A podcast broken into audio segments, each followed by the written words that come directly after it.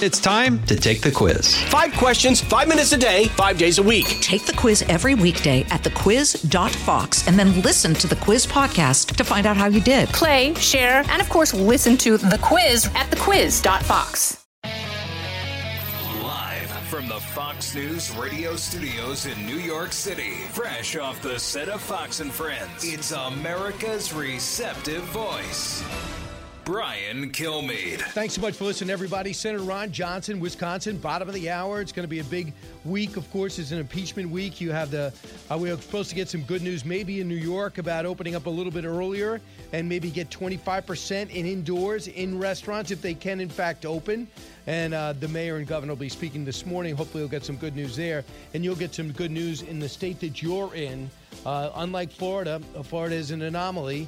Uh, their numbers are as good, as better than I think 25 states and right in the middle of the country. But they're staying open and using personal responsibility. And of course, they had the Super Bowl last night. So let's get to the big three. Now, with the stories you need to know, it's Brian's Big Three. Number three. The Tampa Bay Buccaneers have a second Super Bowl title in franchise history. And Tom Brady doesn't pass the torch quite yet to Mahomes, does he? You're looking at the greatest right there. The game was not great, but Tom Brady and the Bucs defense was. What will you remember about Super Bowl 55 from the class to the pregame to the halftime to the commercials? Number two. President Biden took an oath to, to support and defend the Constitution. He is constitutionally obligated to faithfully execute the laws, and that's what he's not doing. So no, I, I am I am highly concerned. We, we've got a crisis at the border now. It's not being reported on. Yeah, I don't really know why it's not being reported on. It is a humanitarian crisis, much like Donald Trump had early on when they misread they thought there had to be a rush to the border because he was putting up that wall. Immigration reform under Biden equals a disaster at the border and beyond, and now we are about to see a slow abolishment of ICE. Nice. Number one. Uh, zero chance of conviction. 45 Republicans have said it's not even a legitimate proceeding. So it's really over before it starts. I think unlikely to be witnesses. There's going to be so much evidence that the president had nothing to do with this. It was planned previously on Facebook. The bombs were planted the night before. Listen, I don't really doubt it. Uh, Senator Rand Paul flat out says this is a uh, this is a waste of time. Here we go again. Impeachment two begins. We will look at the defense and the Democratic attack approach to and their plan. Their plan, uh, they want to get through it in four or five days. Uh, according to Politico, the, the impeachment managers, about eight of them, they're upset because they want to go ahead and call witnesses and call some of the Republicans that voted to impeach him, but it's not going to happen. Why? Because then Republicans will call some witnesses. And this case will go on and on and on. And the longer it goes, the theory is, the more rehab Trump is, which bothers them that to the to a degree, Donald Trump is rehab his his his reputation is getting rehabilitated while he's been quiet and while the Democrats have not. Talking about this thing. There was a horrific act on January 6th, but who responsible is the key to this whole thing. So the key is, of course, 67 votes gets the president uh, impeached, and they do another vote, and they'll make sure he never runs for office again. That is the ultimate goal to make him so unpopular he doesn't run again because they are freaked out by Donald Trump. My hunch is he's on the way to come back, coming back stronger like he was last time. Had there not been a pandemic, you would have seen him with about 55% approval rating. So these new group of nine uh, Democratic managers have their hands full. They're going to use a lot of video. I understand. They're going to show the president's speeches. They're going to the "Stop the Steal" theme, and they're going to say, uh, "Bring up, uh, take back your country uh, in a powerful way." And then, of course, Democrats will sit by, and Republicans will say, "You can't penalize free speech. This is unconstitutional." And the president said, "Protest patriotically and peacefully." So they'll have dueling narratives. And so far, it's pretty clear that Republicans aren't looking to jump ship in big ways. I'm sure Mitt Romney is gone. I'm sure Ben Sasse is gone. I'm sure Murkowski is gone. She said she might even leave the party. She was that upset. But things have settled down. And McCarthy's uh, going out of his way to try to bring this party back together and rally against what they're seeing Joe Biden and the Democrats, led by Chuck Schumer, do to the country. Rand Paul cut one. Uh, zero chance of conviction. 45 Republicans have said it's not even a legitimate proceeding. So it's really over before it starts. Um, as far as witnesses, I think unlikely to be witnesses. if they do want witnesses, there's going to be so much evidence that the president had nothing to do with this. It was planned previously on Facebook. The bombs were planted the night before. People were attacking the Capitol who weren't part of the speech. They were already attacking the Capitol while he was just beginning to give the speech down there. There's all kinds of evidence that uh, goes against them. And that's the problem. If you want to, if you make speeches for a living, if you are a politician for a living, you do not want that speech to indict the president because it's very similar to other fiery, inspirational speakers. You use the term powerful, exciting. People have to be motivated. They got to take action, but not diabolical action, not to kill people. But there's a lot of crazy people in this world. They could misinterpret your words tomorrow and they can go kill And They say, Why did I do it? Well, that's what the guy told me to do. That's what she told me to do. Well, when I saw Nancy Pelosi tear up that State of the Union address, she was tearing at the president I voted for and this country's Constitution. I'm going to do something negative. And that's the same thing that could happen as Maxine Waters says, get in the Trump official's face. When Chuck Schumer says they'll be held to pay for two Supreme Court justices. What does that mean? What kind of price are you going to pay? And plus, the whole process of impeaching somebody that's out of office already. What a waste of time. Cut 10. It's not a question of how the trial ends, it's a question of when it ends. Republicans are going to view this as an unconstitutional exercise. And the only question is will they call witnesses? How long does the trial take? But the outcome is really not in doubt. That doesn't mean what happened on January the 6th was okay. It means this impeachment, in the eyes of most Republicans, is an unconstitutional exercise. Right. I'm not ever defending January 6th, but just so you know, just think about this. There was a, there was a, a, a, a Capitol police officer killed. Others were hurt. What Trump supported? What what speech are you looking at of Donald Trump that says attack cops? They laud cops. The the defund the police was was confronted right away by this president and everybody that voted for him. And the state capitol police said there's almost zero chance of any type of violence because the Trump people, for the most part, I imagine, don't profile as violent people. The problem is when violence has happened, it's when Antifa and others and Black Lives Matter shows up and the fighting starts. This time that didn't happen. The siege itself was horrendous. The speech was ridiculous. Never should have did it. You go approach it legally. You attack Arizona. You attack uh, Georgia. You go and find out the legal problems that there was in Wisconsin and Michigan, and you let them fight it out. And you be a politician, stay above it, stay on top of it. Make sure your lawyers are doing everything possible. But if this Republican Party is going to come together and, and take back the House, and they're right there, ten votes away. If they're going to take back the Senate, they're right there. They're one seat away. They got to get together. And that's going to mean Liz Cheney and Mitt Romney getting with Kevin McCarthy and Tom Cotton. Is that possible? Liz Cheney, who I fully support, I'm a big fan of. She's very smart and tough and truly conservative, voted with the president almost every single time, but did not like some of his behavior, especially at the end. She's going to be tough. And reportedly, according to I think Politico, Kevin McCarthy said, Would you just apologize for voting to impeach the president? And he said, no. And then she said this to Chris Wallace, cut 19 the fact that he uh, was impeached in a bipartisan fashion, uh, the fact that that uh, he lost the presidency, the fact that we lost the Senate. Uh, we have to be in a position where we can say we stand for principles, we stand for ideals.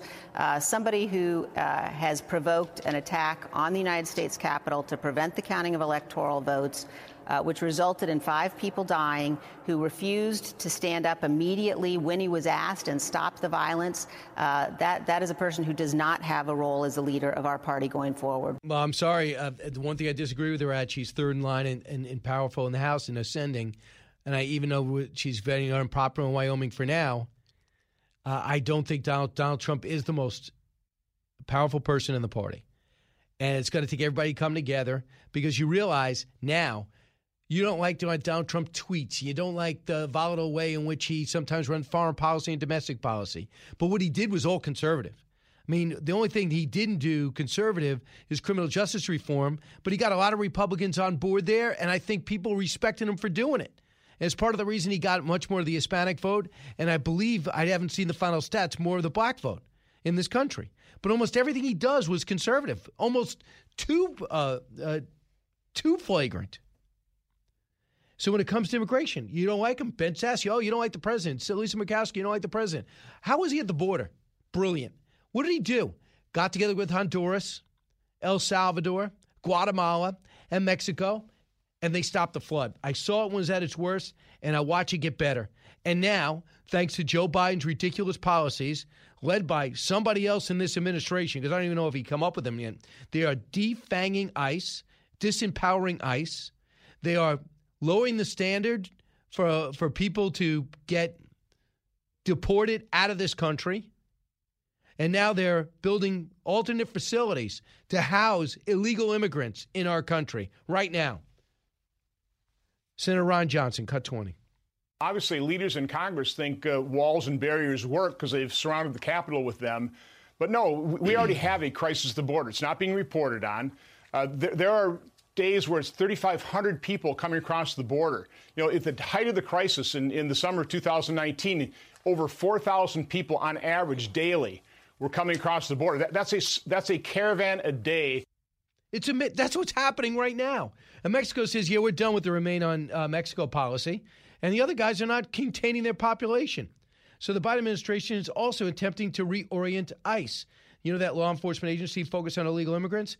ICE officials say the proposed changes will take away agents' discretion and severely constrain their ability to arrest and deport criminals. And listen to this no longer are you deported if you have a crime of driving under the influence and assault. You could stay. Don't worry about it. We'll focus on national security issues uh, among border crossers.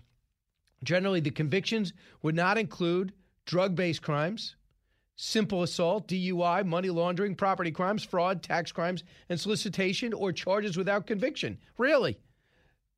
Can you believe this? Why do we care so much about people sneaking into our country more than we care about people in our country?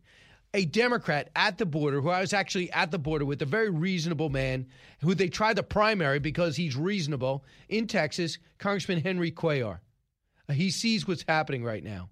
Cut 22. In my area, we had about 263 individuals the last week in two large groups. So the thing is, what do you do with those individuals? And then what do we do about deportation? And we have to find balance uh, what ICE has to, has to do. I support ICE. I support the men and women uh, that uh, that are there. We just got to find that right policy. See, if I'm president, I, I talk to you. So let's say you don't like to talk to Republicans. Talk to Henry Cuellar. You live at the border, Congressman. Can you come see me? What's real?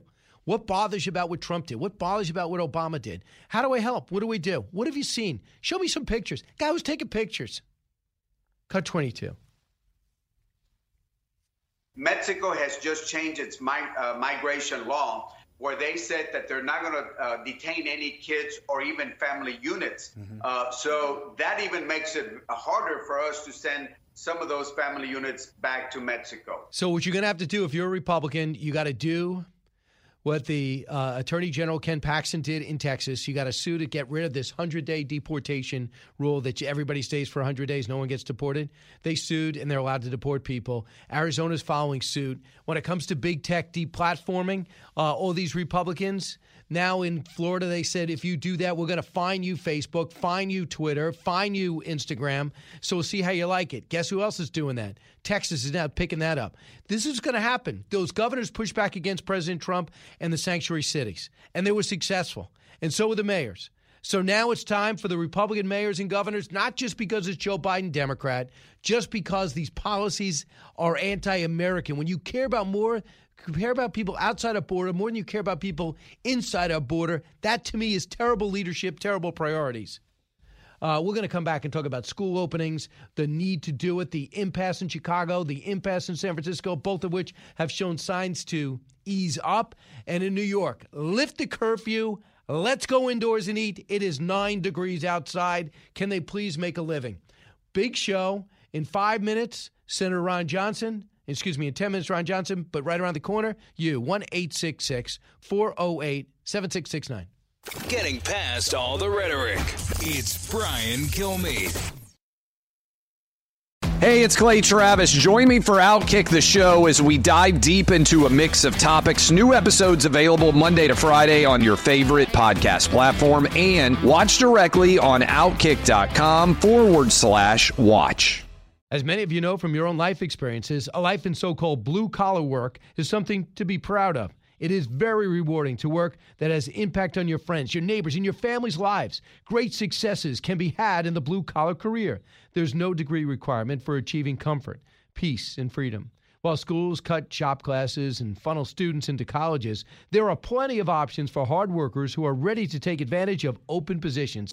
Many young people today assume that college is the only way to achieve success in life. That is not true. Let me introduce you to Ken Rusk. Ken spent his younger years digging ditches and working in construction. He never went to college. Instead, he made goals, planned, and worked hard for 30 years. Now, Ken is a successful entrepreneur with multiple businesses and revenue streams. In his national best selling book, Blue Collar Cash, Ken shares his insights from over 30 years of working in blue collar trades as an entrepreneur, mentor, and life coach. Now he's created a guide made specifically for you and your unique situation.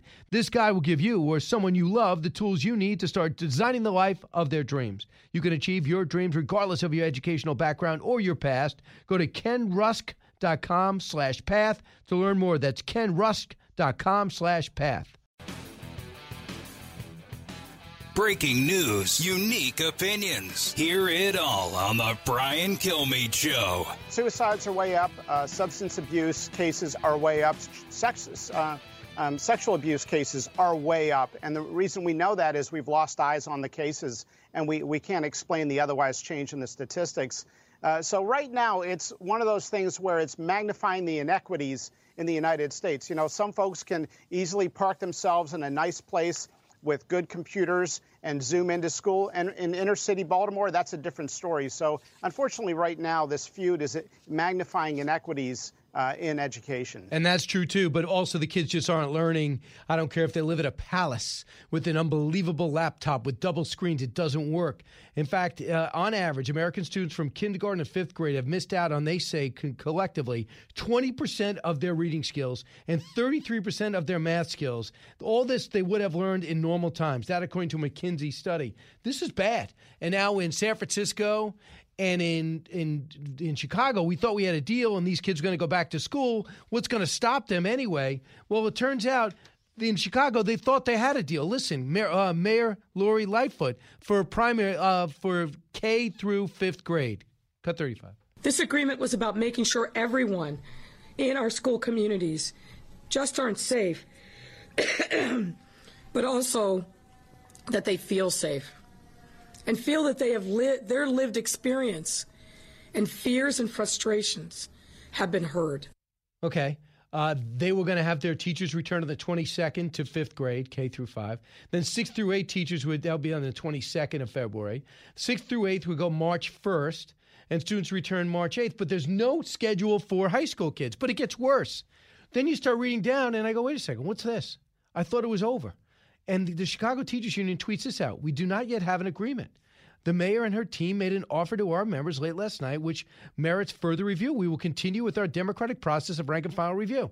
And then a little bit later, they said, stop claiming this is over when you know it takes time for a large democratic body like this to make a decision. Please stop sending emails and tweets claiming falsely that we have a deal. We don't have a deal. So you don't have a deal. In Philadelphia, quote, we are not going to we're not ready to go into unsafe buildings. No word from the mediator, but Philadelphia teachers still protesting. So they're not going to school yet. Yeah, and the front story out of the gates and ready to go. Hey, it's Hutton Withrow. Hot Mic is here on the Outkick Network. We've got your afternoon covered with the latest sports discussion, and it's available wherever you find your audio. Daily analysis and news. He is hot. I am Mike. Actually, my name is Chad. His name is Jonathan, but you get the picture. We're going to bring it every single day. Whatever you want to call us, we'll respond to. We just want you to respond to what we're dishing out every day. And while you're here, we hope you subscribe to the podcast, like, subscribe, and share. In one of these media sites, is uh, Brian Kilmeade says Joe Biden puts teachers first. Yeah, that's a problem. As much as I love teachers, it should be about the students backwards. What's best for the kids?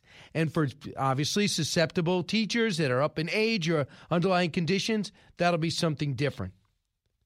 Incredible to me. Here's Joe Biden, cut 34. I think it's time for schools to reopen safely safely. You have to have fewer people in the classroom.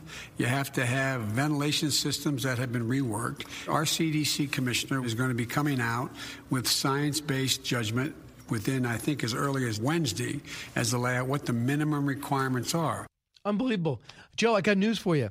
They've been out since the previous administration. Everybody knows what the CDC guidelines are out. You think it was your idea to set up guidelines for schools? All these teachers have to do is say, "See that classroom behind me? It hasn't the ventilation hasn't been adjusted." We'd fix it, but it's not the problem. These people just want to have an easy way out, and these unions think they're protecting teachers, but they're hurting the country. When we come back, we're going to be joined by Senator Ron Johnson. Then more of your calls. Brian Kilmeade Show. Thanks for being here.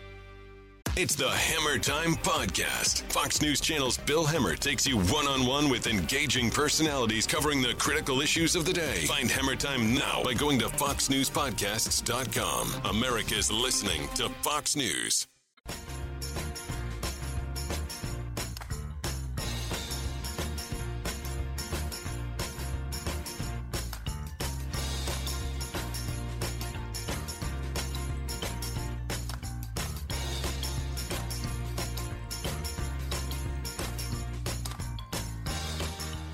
The fastest three hours in radio.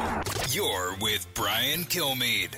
Even as the riot was occurring, the president had a chance to turn it around, and instead he incited it, knowing what was happening at the Capitol. So I think the case is absolutely clear, both in that rally at the White House and during the riot itself. The president was taking steps to make it worse, not better. And there is, of course, reporting from inside the White House that suggests the president was slow walking the response because he was very happy with what was happening over uh, at the uh, at the United States Capitol. So I think Senator- once all that evidence is put on, there'll be no choice but to convict. Right. Uh, Senator Chris Murphy's dreaming.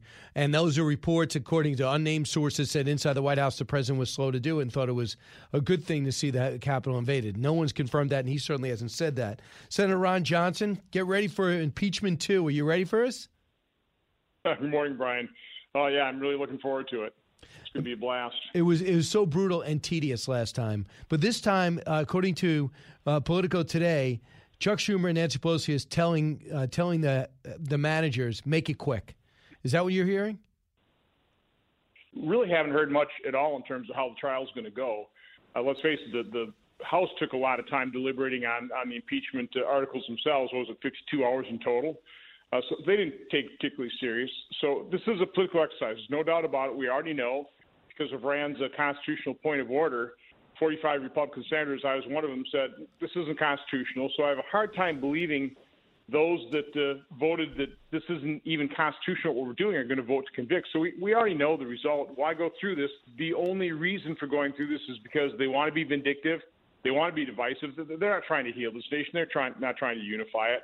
So actions speak louder than words, and, and this is a very divisive action that the Senate Democrats are taking here. So Pat Toomey, who's retiring and now has gone pretty anti-Trump, said this yesterday. Cut eight. I think it's very unlikely, right? I mean, you did have, um, uh, you know, 45 Republican senators vote to suggest that they didn't think it was appropriate to conduct a trial. So you can infer how likely it is that those folks will vote to convict. Um, I disagreed with their assessment. I think it is constitutional. I think it's clearly constitutional to conduct a Senate trial with respect to an impeachment. In this case, the impeachment occurred prior to the president's leaving office. But, uh, you know, my job is going to be to listen to both sides of this, evaluate the arguments, and make a decision. How many do you think are just already in their mind? How many Republicans just said, "No, I, I just, I'm going to convict him"? I have no idea. I, don't think that many, but you know, the point I would try and make, another constitutional argument that I don't think is made very often, is on January 6th, and we collectively decided it would not be wise for Congress to overrule the wishes of the voters and disallow any electoral votes. So why would we now, that President Trump's already left office, why would we want to impose the additional penalty that he can't run for office in the future? Why would we preemptively overrule the wishes of the voters? It doesn't it doesn't make any sense. It's not consistent whatsoever. If he's got legal liability, you've got the Department of Justice, and you can bring charges against him. But they won't do that because I don't think what he did even comes close to rising the level of an indictable type of incitement charge. Senator, the other thing uh, we were talking about a couple of days ago, and it's still very relevant is they took your Senate testimony in a new low. They banned Senate testimony about a, a therapeutic that was effective, and you decided uh, you wanted to take a look at that and put that front and center, and be able to question uh, this doctor about the effectiveness of uh, Invectin. Is it? Ivermectin. Ivermectin. And now that's taken down off all social media as if that's dangerous. Now they're banning Senate testimony? Yeah, you know, Brian, I've been vilified really since back in probably March, April, because I, I was like the president saying, well, let's at least look at hydroxychloroquine. I mean, this thing's been available for you know 70 years. It's safe. And by the way, the main uses of hydroxychloroquine are not for what it was FDA approved for, which is anti-malarial. It's primarily lupus and rheumatoid arthritis. That's how medicine advances. Doctors using their off-label prescription rights and taking a, a, a safe and effective drug for another disease and say, hey, it just might work here. Why have we completely ignored repurposing cheap, available generic drugs to fight COVID? It, it makes no sense. And so, yeah, we have Senate testimony. This is our second hearing on early treatment. Um, the first one, by the way, I was labeled by the New York Times as the snake oil salesman of the Senate by having doctors who actually had the courage to treat patients effectively. So we, I, I, give me some more of this criticism. Fine, the American people deserve to hear this. So we held another hearing, and Dr. Kory talked about ivermectin the day before our hearing. There was a new study out of Argentina. 800 healthcare workers were prophylaxed with uh, a combination of drugs, including ivermectin. Not one got sick. Of the 400 that didn't get the drug, 58% got sick. Now, I know it's not a random controlled trial, but that's some pretty strong evidence that I personally, if I got COVID, would want to have that information, have my doctor have that information, but is being suppressed. And I cannot explain why. But I will tell you one thing, Brian. As more evidence mounts for either hydroxychloroquine or ivermectin or other cheap generic drugs being effective against uh, COVID, the the powers to be will never admit they're wrong because if they admit they're wrong on this, the way they have vilified, suppressed this information, you know, you know what the consequences are. Tens of thousands of people lost their lives because they weren't given access to these drugs or even the information about these drugs. About a month ago, Secretary of Health and Human Services uh, Azar said, if you're a patient ask your doctor to look into Regeneron and Remdesivir, uh, Regeneron, because a lot of people aren't offering it. They're not well, aware that it's in their state, but it's all there. So all you're trying to do is arm the would-be patient and their family with everything out there because they were telling us that doctors don't know everything. I don't understand why these platforms can ban Senate testimony that they deem burdensome or dangerous. It's not up to them. You already gave them cover by putting it in that venue. So they're not under any legal they're not under any legal recourse. So just let people read and watch. Yeah, it's it's it's a huge question. There's really no answer for it. But let's face it, who has faith in government? And and so, but for some weird reason, even though these government agencies are known to be not particularly effective, very slow to act. Medicine will not will you know hospital associations, doctor associations rely on the FDA and the CDC because if they if they do something outside of what they fully recommend, they're subject to lawsuits because we have, we have such a litigious society here. So if we just simply rely and sit back and wait for government, we will not advance medicine at the pace that we need to, particularly in, in an emergency situation in the midst of pandemic that's we've all had to sit back and wait till Fauci uh, rules from above. I, I would much rather put my faith in doctors that are actually practicing medicine, having the courage to expose themselves to COVID by treating COVID patients. You know, we had the Democrat uh, witness at our first early treatment uh, hearing just trashing the doctors that I invited to testify that, that actually had been exposed to COVID. One of them got it themselves treating patients. I asked him in the hearing, well, Dr. Jha, have you ever treated a COVID patient? Uh, no, sir, I haven't. And those, these are it's people like Dr. Jha, Dr. Fauci that don't treat patients. We're supposed to listen to them over doctors that actually have the courage to do so. It makes no sense whatsoever, and it certainly makes no sense for YouTube and Twitter and other platforms, these social media platforms, to censor information. U.S. Senate testimony. Think about that. That is frightening. Well, a couple of things. I'm not sure about uh, how strong this this this move is, but Governor DeSantis says I will sue any of these big tech firms that ban any political figure. Uh, uh, or deplatform any political figure in the future starting yesterday. Arizona and Texas might follow suit as well. What kind of laws? What what is that a way of taking action on these firms? It might be. If nothing else, it's going to highlight the problem we have because we have an enormous problem. These these companies have amassed so much power, and of course, they're they're basically a utility now.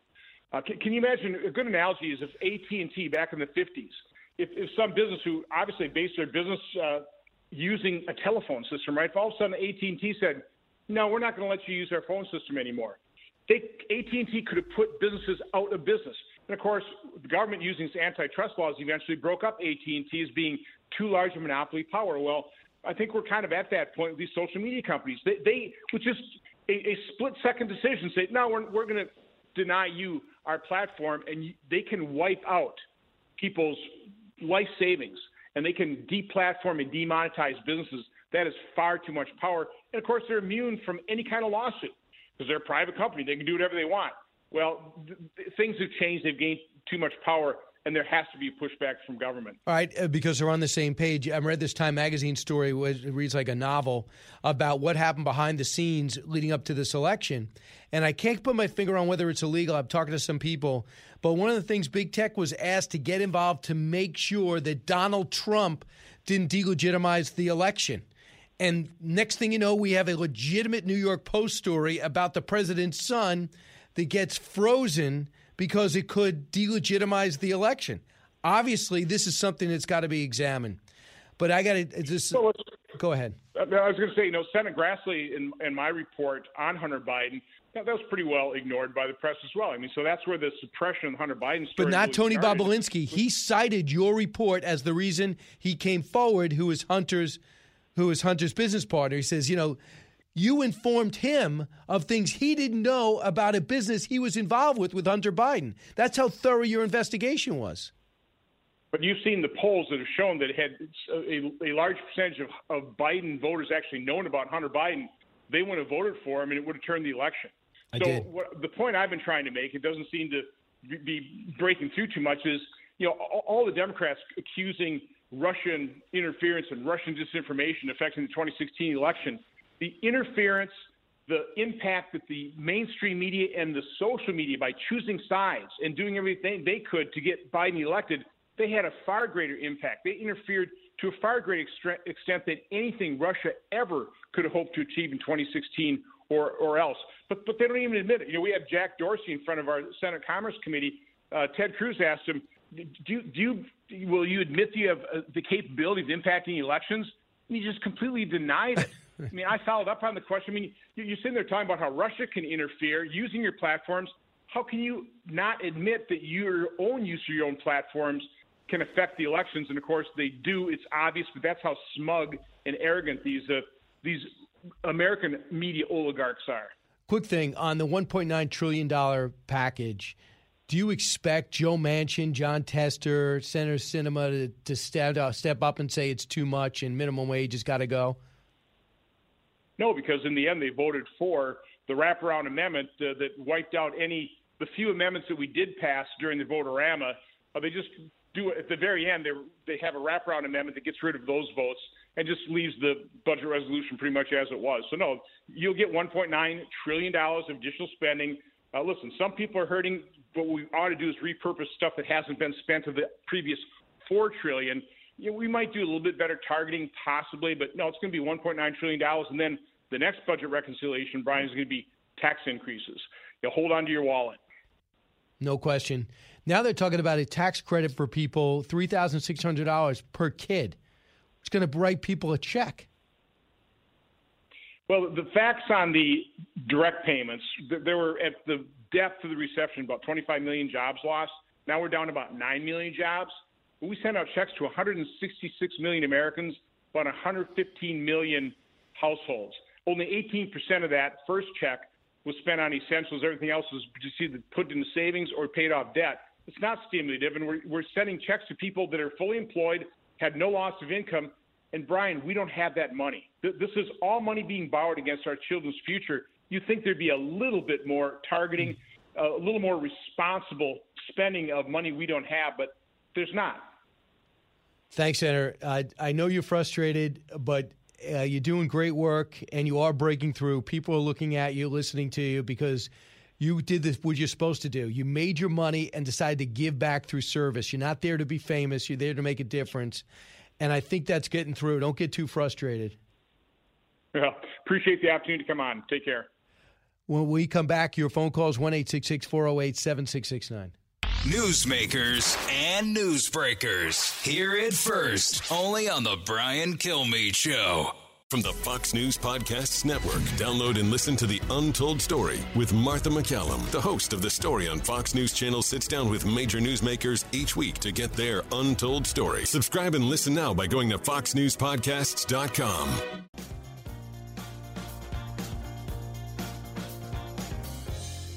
The talk show that's getting you talking. You're with Brian Kilmeade. Tom, congratulations. Nothing better than be able to share this with your family and your kids. They started off about this big, and now look at them. So I'm trying to stop the little clock right now, but it'd be nice to celebrate with them too. And there's more to come, right, Tom? There's more to come as far as football. Yeah, we're coming back. We're coming you back. know that. Coming back. Tom Brady's coming back. And he actually says, I think, think he could be better actually having a training camp and get used to the guys in the system. Think about that. He switches teams at 42 uh, with a coach he doesn't really know, with a team he is, he's clueless about, in a new conference. And after uh, going out seven and five, having both his parents get the coronavirus, not tell anyone, but one, I think his dad was in the hospital for a while, rallies his team together and wins uh, convincingly. I don't think Kansas City was ever in that game. Uh, I, I actually don't, as much as I enjoyed seeing Tom Brady win this, I don't think it felt like a Super Bowl at all. And I think that halftime show was, I, I guess, I guess he's famous. I have no, I mean, I listened to a couple of his songs. I, I was like, when is this going to start? When's this going to be entertaining? Walking through robots? Who were the who were you, who were the halftime uh, standout performances that? Oh, Paul McCartney, Okay. U2. I was there. I mean, I've covered over- I've covered like twenty five Super Bowls. Um, that and I think the best one. Well, it, it's tough to go for the best one, but even if it's not my style of music, you just appreciate. Okay, I understand where this song's coming from. I mean, Justin Timberlake, fine, okay. How good was the performance? What was the choreogra- uh, choreography? People care more about that. Most people watch the game that aren't football Here's my fans. question: You, first you were at that game when Justin Timberlake and Janet Jackson were performing. was at the game. What but- was the reaction from the crowd? Did they realize what happened no, at the end? I don't think they did. And uh, the thing is, it's kind of bad. Janet Jackson pays the price, and Justin Timberlake doesn't. Also, I got an announcement today. Fox Nation uh, drops a brand new series of What Made America Great. You know, a lot of people question, is America great? Uh, I'm going to do a tour of the Washington Monument. I go to uh, Harry Truman's Little White House. No one's ever seen this thing over in the Keys. And I also do a thorough look at George Washington's spies, including how they were all discovered in the 1920s. Here's a little of it on Fox Nation. And there was one officer in this room who actually had two jobs. Number one, to be Washington's aide throughout the war. And number two, assemble and run a spy ring. A spy ring whose goal was simple find a way to provide the intelligence to allow America to know what the British were up to and win back New York, without which we cannot win the war. They became so good and proficient at what they did, their work was indispensable. And their identities were not known to anyone, not even Washington at the time. Top secret to historians to the 1920s. Now we know what they did, and we know who they are. They are the Culper spy ring. So this one took about five shoots in the middle of the pandemic. Not easy. Went to Manhattan, to where George Washington said goodbye to his troops, Fraunces Tavern. Went out to Setauket, where most of the spies were, Woodhull, Caleb Brewster, Austin Roe. Went to Manhattan, where Robert Townsend had his supermarket, in Rivington Place, where the uh, Loyalist newspaper was. And then we went out to East Hampton, Long Island, to see where Morton Pennypacker, the historian, who was able to unmask who they were and give them the credit they deserved 150 year, 100 plus years since they died. And we even bring some actual letters from Washington and beyond to all these spies, most of which he would never meet, but without which we wouldn't win the war. So go to Fox Nation, What Made America Great, see a brand new season, as well as a, a tour of the Washington Monument. I never thought I'd get, but you're going to get it if you just watch. Fox Nation presents podcasts Women of the Bible Speak. I'm Shannon Bream, host of Fox News at Night and author of the new book, Women of the Bible Speak The Wisdom of 16 Women and Their Lessons for Today. Subscribe now on Apple Podcasts, Spotify, FoxNewsPodcast.com, or wherever you download your podcasts. From the Fox News radio studios in New York City, giving you opinions and facts with a positive approach. It's Brian Kilmeade. Thanks so much for listening, everybody. Coming to you from New York, heard around the country, heard around the world. This is the Brian Kilmeade Show. Joining us shortly, Jim Gray, who interviewed the President of the United States yesterday, and Tom Brady. And I'm pretty sure the Brady one went a little bit better uh, with more news. Mark Siegel will be with us at 34 after. we got to get up to date on this vaccine and what's happening with these cases dropping around the country in the last two weeks. No one wants to report on it. I don't know why. Maybe it's because the rescue package and the media in bed that if things are getting better, why do we need $1.9 trillion of printed money in our bloodstream? But cases down 30% over the last two weeks, hospitalizations down uh, uh, 24% and deaths are down just under 10% because that's a lagging indicator. This is great news. The vaccine is picking up the pace. If we could just change the rules, especially in New York, that uh, will give everybody that's in the line, and if we have extra vaccine and we puncture one of these vials, rather than have it go to waste, if you're waiting outside, you get it. Israel's done this and it's worked. So let's get to the big three. Now, with the stories you need to know, it's Brian's Big Three. Number three. The Tampa Bay Buccaneers have a second Super Bowl title in franchise history. And Tom Brady doesn't pass the torch quite yet to Mahomes, does he? You're looking at the greatest right there. No question, uh, the game was not great, but Tom Brady and the Bucs defense was. What will you remember about the Super Bowl 55? The clash, the pregame, the halftime, the commercials? Weigh in. Number two. President Biden took an oath to, to support and defend the Constitution. He is constitutionally obligated to faithfully execute the laws, and that's what he's not doing. So, no, I, I am, I am highly concerned. We, we've got a crisis at the border now. It's not being reported on. Uh, there you go. Uh, that is a crisis. Immigration reform under Biden equals disaster so far at the border and beyond. And now we're hearing new rules on ICE essentially abolishes them. Number one. A zero chance of conviction. 45 Republicans have said it's not even a legitimate proceeding. So it's really over before it starts. I think unlikely to be witnesses. There's going to be so much evidence that the president had nothing to do with this. It was planned previously on Facebook. The bombs were planted the night before. Uh, it's incredible. Senator Rand Paul, here we go again. That was him weighing in. Impeachment 2 begins. We'll look at the defense and the Democratic attack approach, and that's where we'll start it. Uh, real quick, when it comes to immigration, a great uh, emailer just got to me now is Mary. I'll just won't give her last name.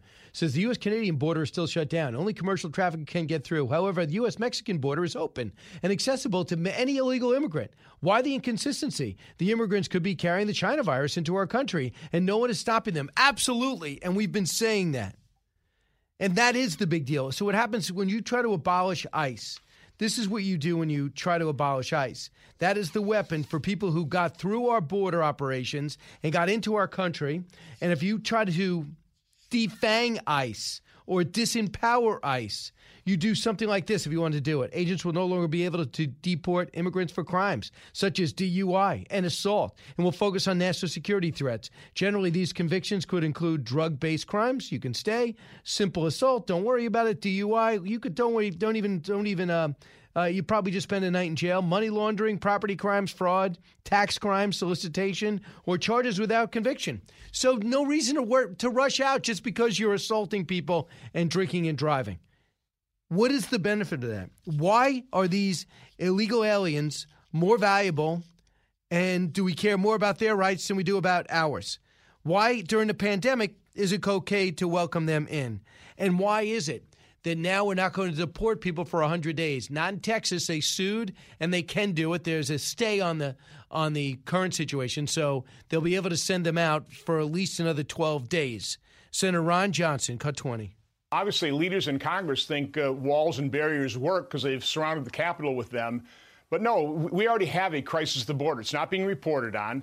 Uh, there, there, are days where it's 3,500 people coming across the border. You know, at the height of the crisis in, in the summer of 2019, over 4,000 people on average daily were coming across the border. That, that's a that's a caravan a day yeah, it's crazy. And Mark Morgan, who who texted me the over the weekend and said, "You don't understand how bad it's getting." Cut twenty four.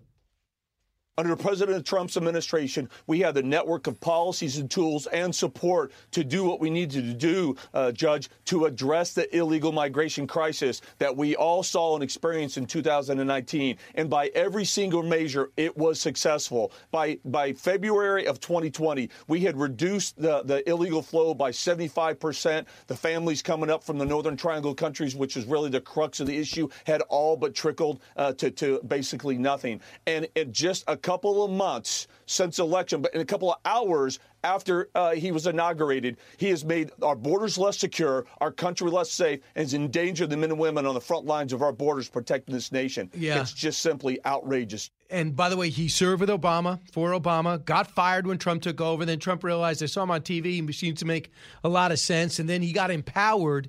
And you listen to Tom Homan and him, and they just said, well, we're for a bunch of administrations, but at least they're letting me do my job.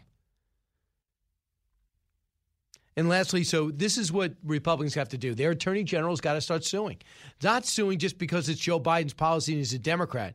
Do it because this is hurting the country.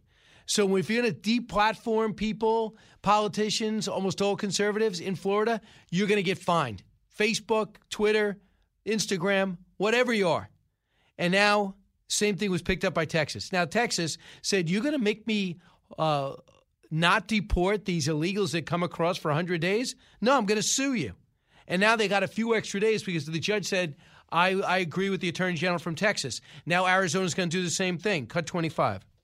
So the Department of Justice felt like they needed more time to, to argue their case because we are coming back in and we're seeking not a temporary injunction, but a permanent injunction. The reason we want that is we want to keep in place the law that Congress put into place so that we don't suffer any damage while we're arguing the merits of the case, which is what we want to get to ultimately, because we think we'll be successful. And, and a court will grant that if you show two things. One, that you're likely to win on the merits, which is hard to show before trial, but we did that. And two, that you would suffer irreparable harm, that there would be some great harm to Texas and other states. And so we've been able to show that. All right. So that's the Attorney General, and he led the way there, and he's pretty happy. He's getting some company. Cut 26. I think more AGs speaking out on, on, a, on a president that's out of control already and overstepping his constitutional role. I don't think there's anything more important today that we could address as, as Republican AGs is a president who is going beyond his constitutional authority. And given the fact that Congress is controlled by the Democrats, I don't know where else we can go. And the courts, fortunately, are a place that Trump put a lot of good judges who are going to focus on the law, the rule of law, the Constitution, and what federal law actually says, not what they want it to be. Yeah, absolutely. So we'll talk about that. We'll also talk about uh, the pandemic and what's happening now with the in New York in particular. They might actually let us go indoor dining a little bit earlier, but according to our cocky governor, he says don't be cocky with this virus, even though we've had 30 days of declines. 30 days of declines. And he says don't get cocky about it and when it comes to the vaccine, he's still doing it so sectional and regionalized and specific. We're letting vaccines go to waste, reportedly. We have Yankee Stadium open for Bronx residents, but no one communicated to them how to make an appointment. We have other facilities, they have just nobody in them. And other people are so afraid of giving somebody who doesn't go into the criteria 65 and over, underlying conditions, a minority, whatever it is. If you happen to be a white person in their 30s and you want a vaccine and they have extra, they're afraid to give it to you because they don't want to get fired or fined, like the hospital. So they're not. We got to change that policy right away, like they do in West Virginia, like they do in Texas, like I believe they do in Florida. 1 408 7669. When we come back, Jim Gray brings us up close and personal Super Bowl 55. It's Brian Kilmeade. Get this and all your favorite Fox News podcasts ad free on Apple Podcasts with Fox News Podcasts Plus. Just go to foxnewspodcasts.com for all the details.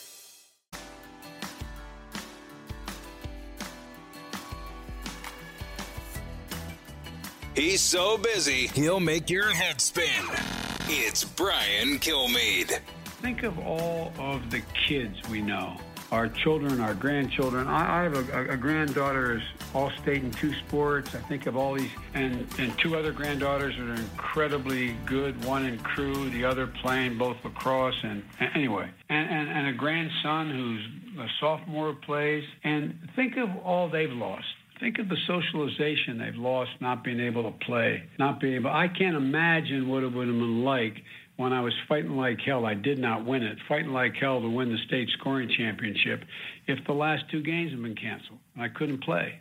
Imagine, imagine all the kids out there, all the young people who are hurt. Imagine all those Olympians who worked for four years, four years for one shot and all of a sudden that opportunity gets lost, they're the people that I feel such pain for.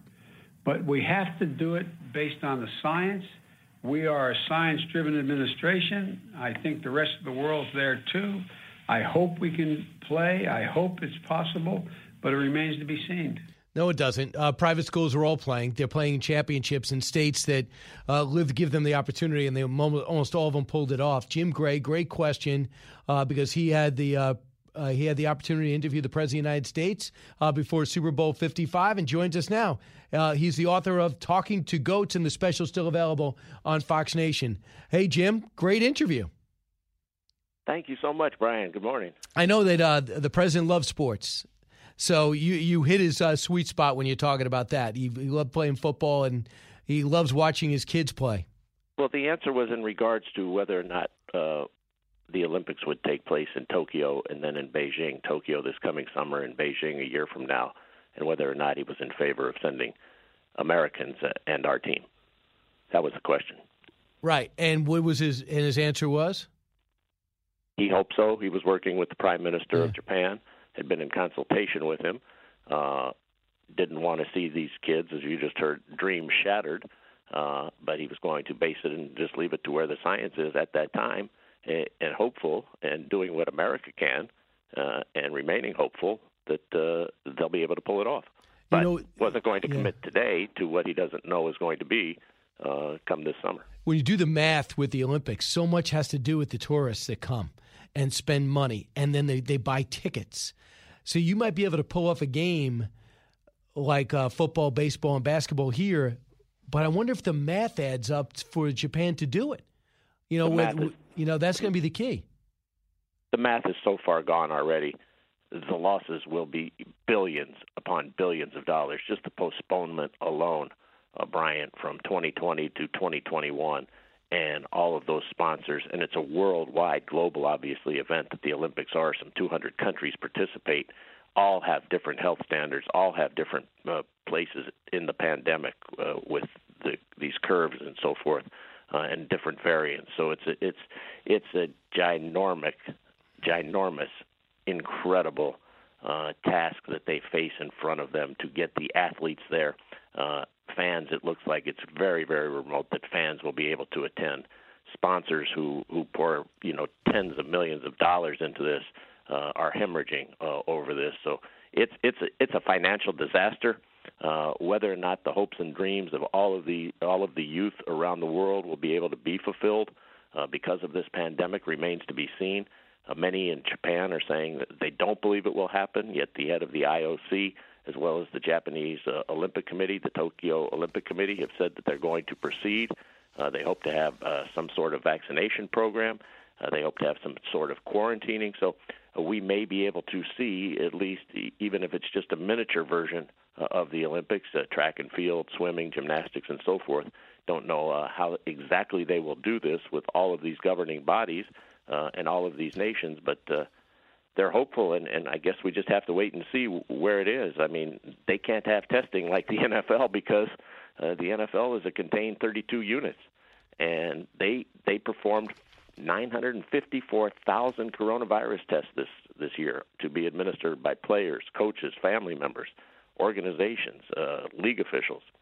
Uh, Dr. Allen Sills and those folks did a tremendous job, but the resources that were put into this were incredible to be able to be on time and to and to have that Super Bowl.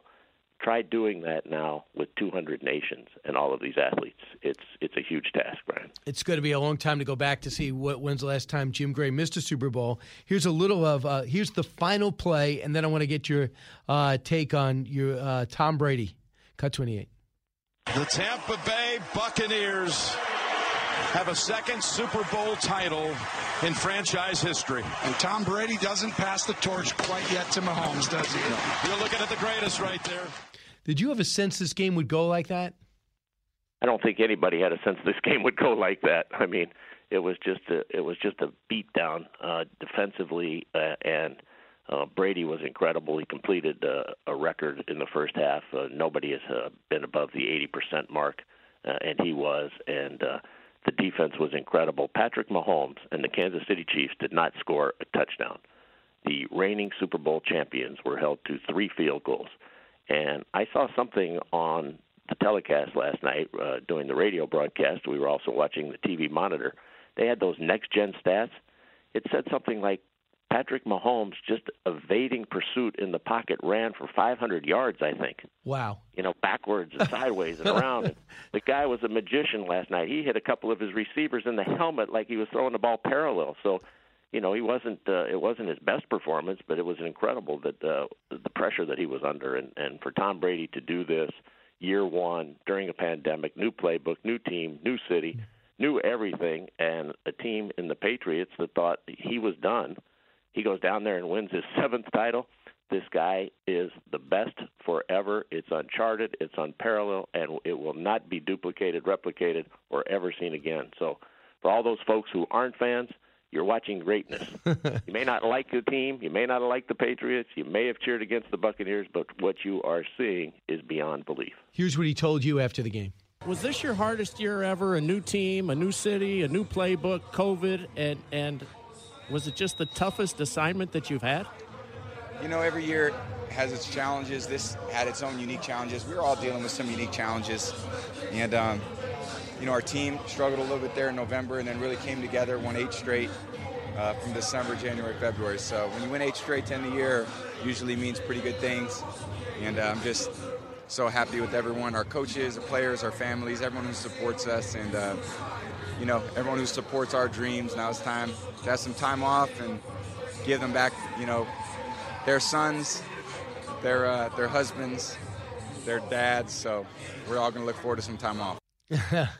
so could you just you've seen him happy before? Obviously, you're, good friends and you've you've covered all his Super Bowl victories. Describe that. Well, he wanted this so badly for his teammates.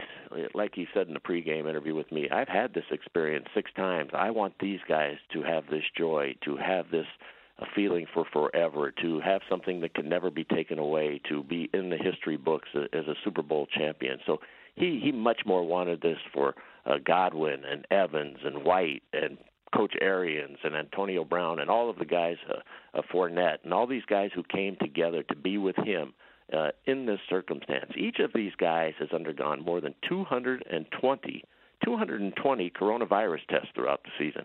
None of them can get together. Tom doesn't even know, you know, some of these guys by, you know, having a meeting with them because there is no congregating. So some of the guys on defense, you know, it's all virtual. it, it's, it's, just amazing, amazing how he transferred his culture right. and brought it to Tampa Bay, and, and they came away with this. Uh, Jim, you got to add this to your paperback. Uh, Jim Gray, thanks so much. Talking to Goats, name of his book, and the special on Fox Nation. Jim, thanks so much. Thanks, Brian. Good All right. talk to you. Appreciate another great broadcast. Uh, back with Dr. Mark Siegel, the latest on the virus and more from the Fox News Podcasts Network. I'm Ben Domenech, publisher of The Federalist, and I'm inviting you to join a new conversation with the smartest thinkers out there about the country and where we're going. Subscribe to the Ben Domenech Podcast. Subscribe and listen now by going to foxnewspodcasts.com.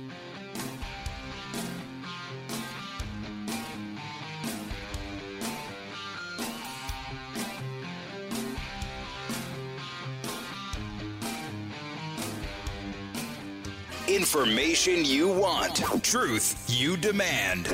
This is the Brian Kilmeade Show. Well, I think the prerequisite is putting in place mitigation steps in the schools. The school districts that have reopened successfully, and there was good data out of North Carolina where they did some systematic research looking at the experience in those schools which were open, showed that when they wear masks, when they distance, when they try to take precautions in the classroom, there's very little transmission within the classroom. The schools are not a vector of transmission, and especially children under the age of 14 are less likely to both get infected and transmit the infection. I think it certainly um, would be good to be able to prioritize teachers to get them vaccinated so they're not at risk from contracting the infection and spreading the infection. But I don't think it's necessarily a prerequisite. Dr. Scott Gottlieb uh, weighing in on CBS the, yesterday just about the reason, in, in diplomatic terms, that kids should be back in school. The downside is uh, way too down compared to the upside, which is teaching kids to learn in a window which closes. Dr. Mark Siegel joins us, Fox News me- medical contributor, author of the book COVID uh, The Politics of Fear and the Power of Science. Uh, Dr. Siegel, why are we having so much trouble evaluating whether kids belong in school or not? It's totally Two words, disingenuous. Two words teachers' unions. That's the words. And the reason that let's subtract them from the equation and, and all of the politicking of this. I agree with what you just heard from Dr. Gottlieb. I've been saying the same thing. That study, let me show you how impressive that study is he's referring to. Centers for Disease Control, 11 school districts in North Carolina, over 90,000 students and teachers looked at, 32 cases. You heard that right. 32 cases out of 90,000 that got COVID 19 within the schools, which was much lower than the community rate itself. So, in other words, if you keep kids out of schools, you are more likely that, that they or their families are going to get COVID. Then parents end up staying home from school, uh, from work to take care of their kids. That becomes an enormous problem. There's huge psychological damage going on, especially now that we're going into the second year. The other key point he made, which I agree with, is schools have to have precautions. And in Chicago, where this war is going on, Brian, the, Chicago has spent $100 million at getting the schools properly prepared for students, you know, with distancing, with proper ventilation, with masking, with frequent testing. That's what you put in place. Yeah, so it's amazing. It's a bit 10% drop in cases since Thanksgiving's 1 million uh, level. So we're 10% below. 25% drop in 20 states. Hospitalizations down 20%. Over the last 14 days as a country, we're down 31%. Deaths down 9%. Uh, and now we're getting places with the vaccination. Why aren't we reporting more of this good news? Well, first of all, it's not just good news, it's great news. And when you add to that one other thing, which is I think 70 million people have probably had COVID already and gotten over it and have a level of a, a reasonable level of immunity to it. Plus now that we're getting up around 40 million vaccines, we're getting about 1.5 million people vaccinated a day. Eh, because the media doesn't report good news, and the, the media always base, uses everything based on fear to drive ratings, as you know. The only thing we should be keeping our eye on right now about the positive trend is also the issue of the variants. We have to keep yep. ahead of them because they spread more easily. But the but the Pfizer and the Moderna vaccines cover the the United Kingdom variant that's spreading here, and and so the more people we get vaccinated, the faster we get them vaccinated, the better. I believe that these positive trends will continue. Remember, Brian. This is occurring in the heart of the winter when you expect a respiratory virus to do its most damage. And is the regular flu down as much as they say it is? I mean, is that what you're finding? Enormous. I mean, there's almost no flu season this year. And I said in November and December when you asked me this, I said, well, it's still not quite flu season. And now it's supposed to be flu season in February. We're seeing almost no cases, very, very few hospitalizations. There's, a, there's three reasons for that. First of all, they had a very small flu season in Australia, so we didn't get seeded with the flu. Secondly, all of this masking is helping. And third, COVID is a lot more contagious than the, than the flu is, and with a lot more people got their flu shots this year than last year. All of it is very good news. I think we're learning a way to approach respiratory viruses that can help us in the future if we stick to some of it. Well, yeah, I mean, but except for uh, the whole mask thing, we want to see that sunsetting. Can you give us an understanding on why, once we get a vaccine, we still should wear masks? Because that seems to be the policy until we get a new one.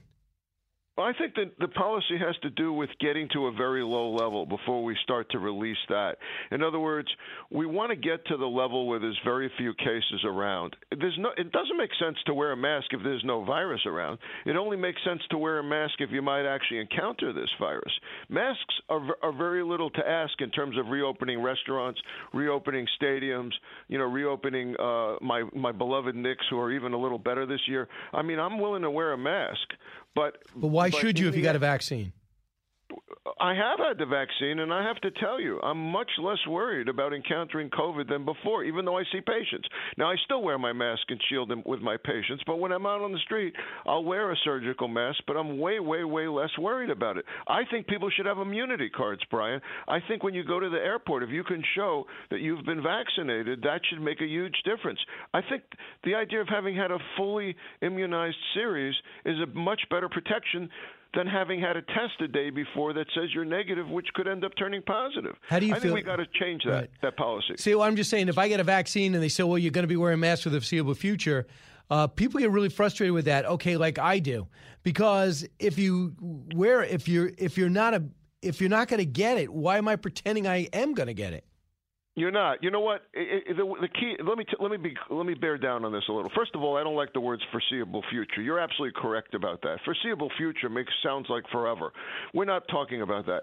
I think we need to d- have two things happen, and then you'll be able to throw away your mask. One, let's get the bulk of people in the country vaccinated, and two, let's prove once and for all that the vaccine decreases spread. We know it keeps you from getting sick. We know it keeps you out of the hospital already. We know you almost definitely aren't going to get COVID if you get vaccinated. But will it keep you from harboring it in your nose and spreading it to another person? I'm almost 100% sure of that. That data will be coming back at us more and more over the next few weeks. When we prove that and we get a get over 100, 150 million vaccinated, I think then we won't need the mask. All right, so let's and that's not going to be forever. That's a few months. All right, That's so the, that'll be good. Uh, so tell me about this policy. Where do you stand, doctor? So you want to get people in certain categories vaccinated first, and just off the top of my head, in New York, first responders, uh, doctors. Uh, Doctors, nurses, now teachers, then 65 and over, 75 and over, then 65 and over. I get it. Now, why don't we develop a system like the Israelis did effectively, where I'm I'm not one of those key groups, but I'm going to stand outside these vaccination centers because if people don't show up like they're not showing up at Yankee Stadium, I don't want these vials to go to waste. So people are afraid at NYU, for example, they might be afraid to give the wrong person or somebody who doesn't qualify yet the vaccine because they'll lose the money, they'll lose the vaccine. But yet, so they're throwing out this vaccine. Why don't we give ourselves an opportunity to line up outside these stadiums? When these lines go down and the vaccine is left, we hop online. Can we go to that? Brian, that's one of the reasons I love you and we're such good friends because we think exactly alike on these things. I call what you just said Plan B. And I think it's an absolute disgrace that over the weekend the New York Post was reporting pods, the, the, the, the Health and Hospital Corporation pods in New York City were literally vacant of patients waiting to get vaccinated. There was the snow, but I mean, are you kidding me? Everyone wants this vaccine. Most people want it. If they don't want it, they should want it. Talk to me. I'll tell you why you need it. And, and it's ridiculous, this rigid adherence to these rules. Now, first of all, the Centers for Disease Control puts out guidelines. Those are not rigid rules. I don't know where any state got the idea that it had to be adhered to or else. And then states like New York are ridiculous adhering to these rigid rules. Of course, there should be a line forming of people saying, hey, if they don't show up, you got any extra? You got any extra? Why aren't hospitals giving it to the patients if the if those in the in the high in the one A one B groups don't show up? It doesn't make any sense. Uh, you're throwing it out, and people are so afraid of being fined or fired. So they rather throw out vaccine, which people are literally killing each other for, than give it to somebody that doesn't fit a category. That could, that should change tomorrow. I mean, this should, change, right away. Completely agree. I mean, if a nurse is, is trying to give vaccines and they're going to perish them, she wants to take what's left over home and give it to her, her friends and family, of course. Well, the yeah. goal is to vaccinate the whole country. Yeah, I, I thought so. So so uh, tell me about Johnson and Johnson. Uh, the numbers are, are are lower in terms of effectiveness than the others, and but it's one shot, and people still say the numbers are high enough. Would you would you feel just as good about the Johnson and Johnson as you do about uh, the Pfizer?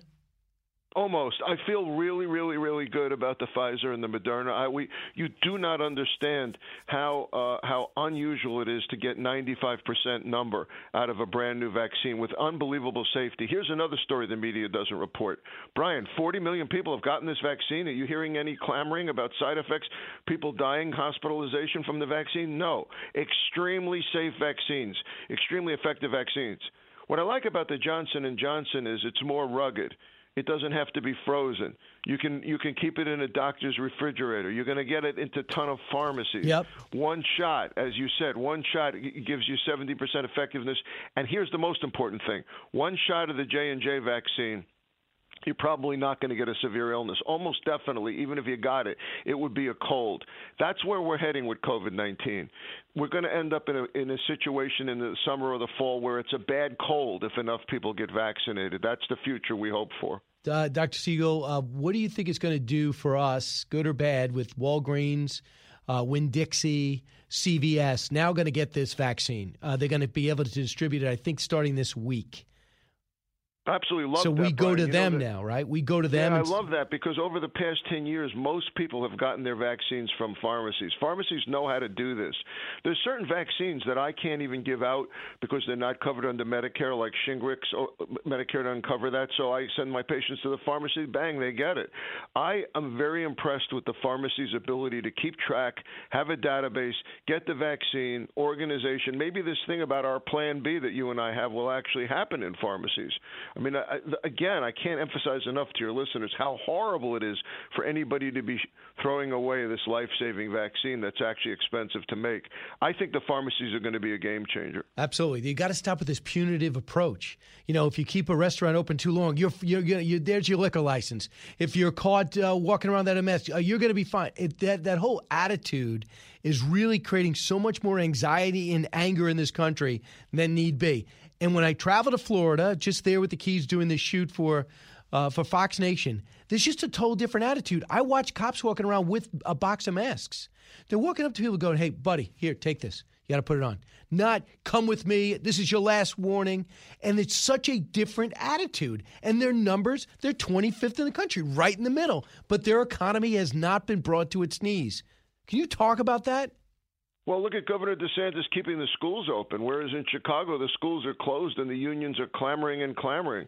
You know, don't open them. I mean, that's a huge point. Uh, Over a year of kids n- not being allowed in school causes tremendous psychological damage. CDC just just covered the amount of mental health damage recently, and restaurants also. The idea of keeping businesses open and encouraging them with precautions that is an enormous difference. New York City, as you know, is a ghost town right now. You- It doesn't make sense to do these knee-jerk political moves like lockdowns that don't actually decrease the spread of the virus. You know why, Brian? People are at home. They're locked down at home. Gu- Guess what they do? They spread the virus within the households. I think keeping businesses open with proper precautions hmm. has always been the way to go in this situation. So my hunch, just from observing, you're, you're the medical professional, but if you look at the number of people with antibodies, now you look at the number of people vaccines, the ones that are going to get them that have gotten them, don't you think this thing could fall precipitously? It's going to. I think. I think once we have 150 million people vaccinated, plus I said 70 million people have antibodies. I think. I think three times as many people had COVID than realize they have it. I think we get up around that number, it will drop precipitously. My prediction is this summer. By early this summer, things are going to really change, and you're, eh, you're seeing it now already. You're already seeing the drop in hospitalizations, provided we get control over these variants. And the variants, by the way, are dependent on how much virus there is around. So if we keep heading in the right direction, there'll be less variants. But the goal now is to get as many people vaccinated as fast as possible. You gave one of the secrets to that. It, it, it really has to do with pharmacies. Pharmacies know how to vaccinate. Right. And lastly, if we want to go to a game, do there enough tests out there that wouldn't create resentment? That would, for example, if I want 18,000 into the garden, let's say 12,000 into Madison Square Garden, is there enough tests, rapid tests? And would you feel they're effective enough to be able to have people manned at all these gates? You have them all these tables. You ask people to get there an hour early to swab and wait, swab and wait, swab and wait. Could you think it would be cost prohibitive to do that? Will there create resentments that we're putting sports ahead of people? Oh, How where are we at with the number of tests and accessibility? First of all, I like the plan, swab and wait. Secondly, it has to do with the ventilation system. Thirdly, I'm Knicks.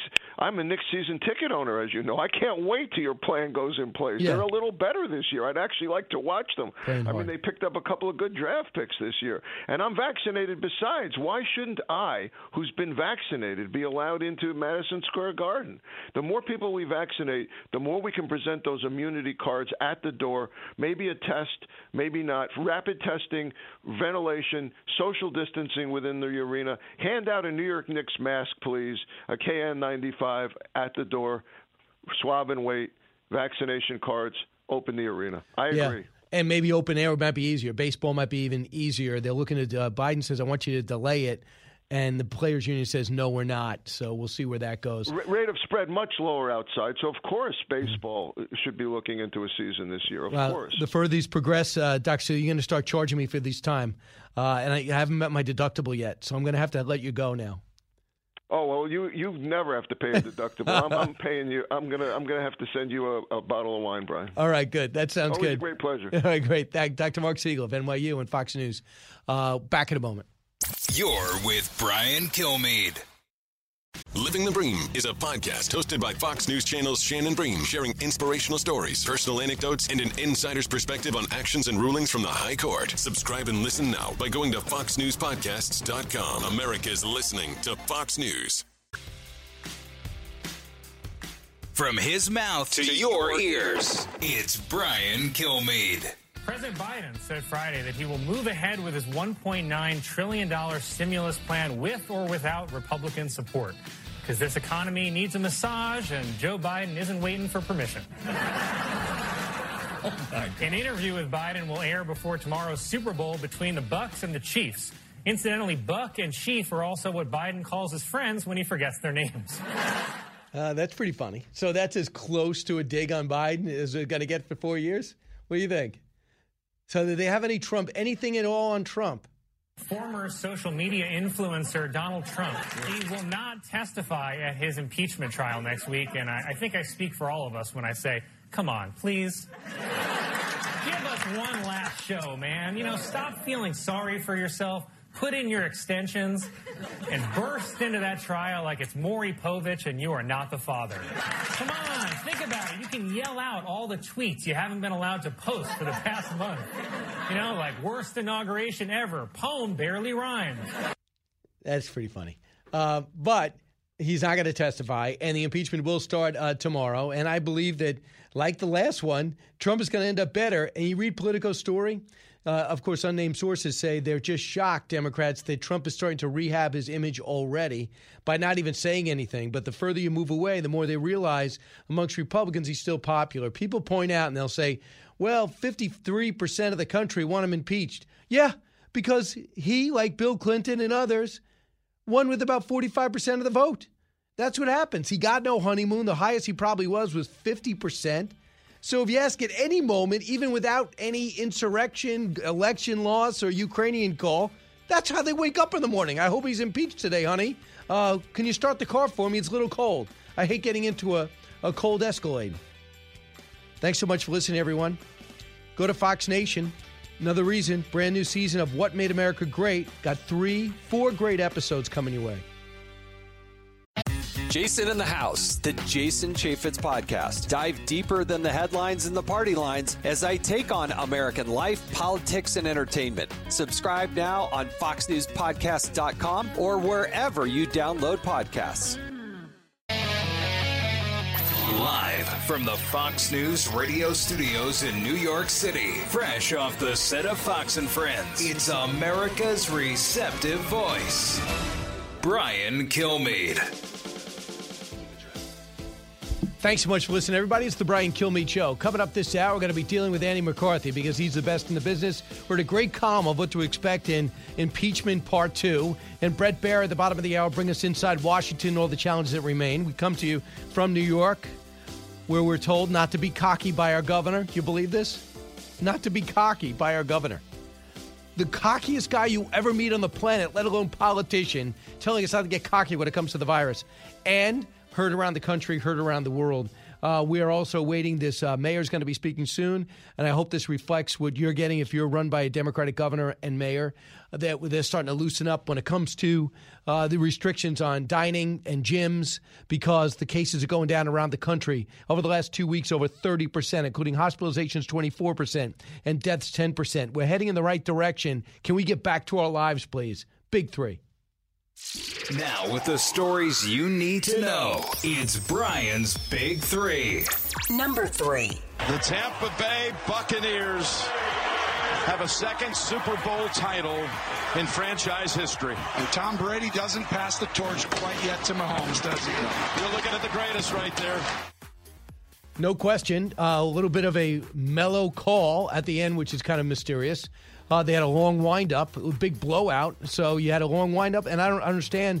Uh, Kansas City didn't even show up, and the Bucs defense was amazing. Meanwhile, uh, next. Number two. President Biden took an oath to, to support and defend the Constitution.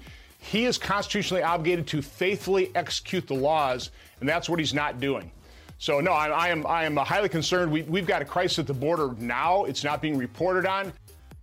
That is Senator Ron Johnson, exasperated. Immigration reform under Biden equals disaster at the border and beyond. And now we're about to see an abolishment of ICE? Number one. Uh, zero chance of conviction. 45 Republicans have said it's not even a legitimate proceeding. So it's really over before it starts. I think unlikely to be witnesses. There's going to be so much evidence that the president had nothing to do with this. It was planned previously on Facebook. The bombs were planted the night before. Uh, that is so true. A part of the defense, perhaps. Here we go again. Impeachment 2 begins. We'll look at the defense and Democratic attack approach. Uh, joining us now, Andrew McCarthy, Fox News contributor, former assistant U.S. attorney for Southern District of New York, just read his column on FoxNews.com about what to expect today. Excuse me, and this week, more likely. Andrew, welcome back. Brian, how are you? Good. I mean, I can't believe you're here again. You thinking to yourself, I got to write another book? well, if Tom Brady's going to keep going back, then I'm going to keep going back. Right. You know what I mean? And you've been compared. You are the Tom Brady of law.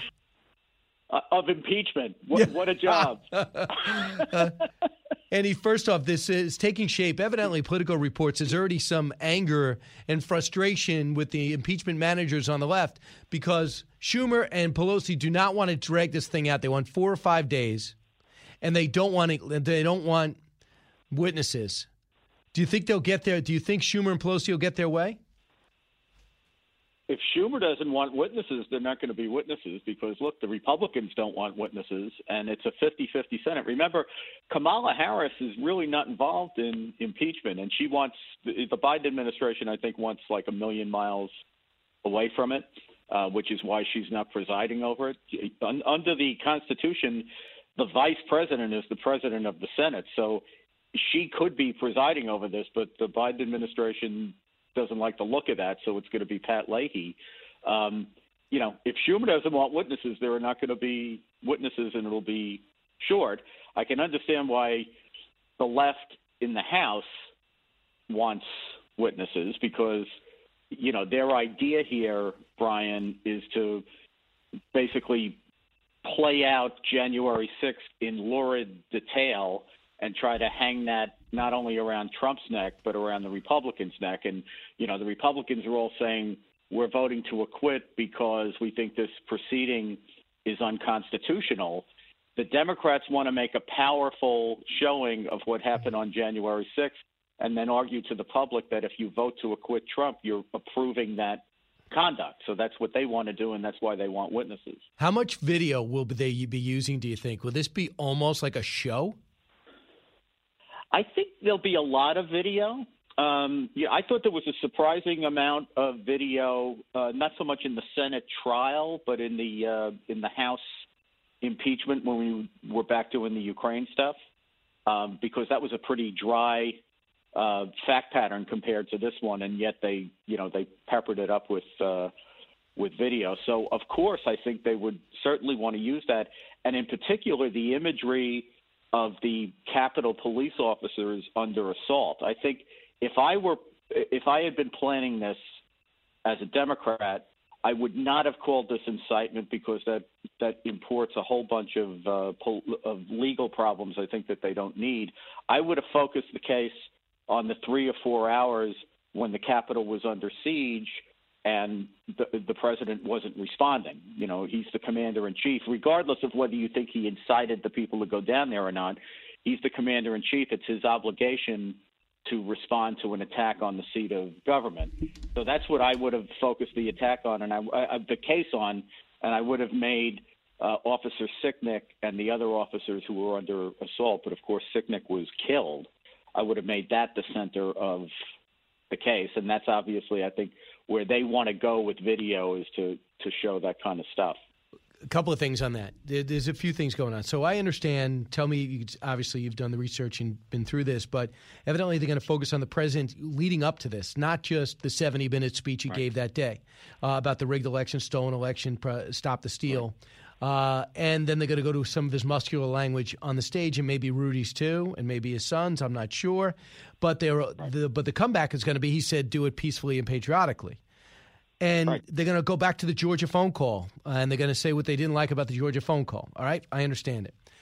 But if you are going to look at his speech and say this is what Donald Trump wanted, I don't know if anybody wants that standard. Because if Andy McCarthy makes a fiery speech because you want to run for mayor and someone says, Yeah, I'm going to take back our city, and in Andy McCarthy's name, I'm going to start shooting people and stabbing people, I don't think we want to go down that route because you would never say that. Trump has never, ever had anything negative to say about a police officer, let alone kill one of them. So we're going to go back to see exactly what he said and when he said it and how it could be misinterpreted. That could be a whole freedom of speech thing that could be endless and go on for weeks.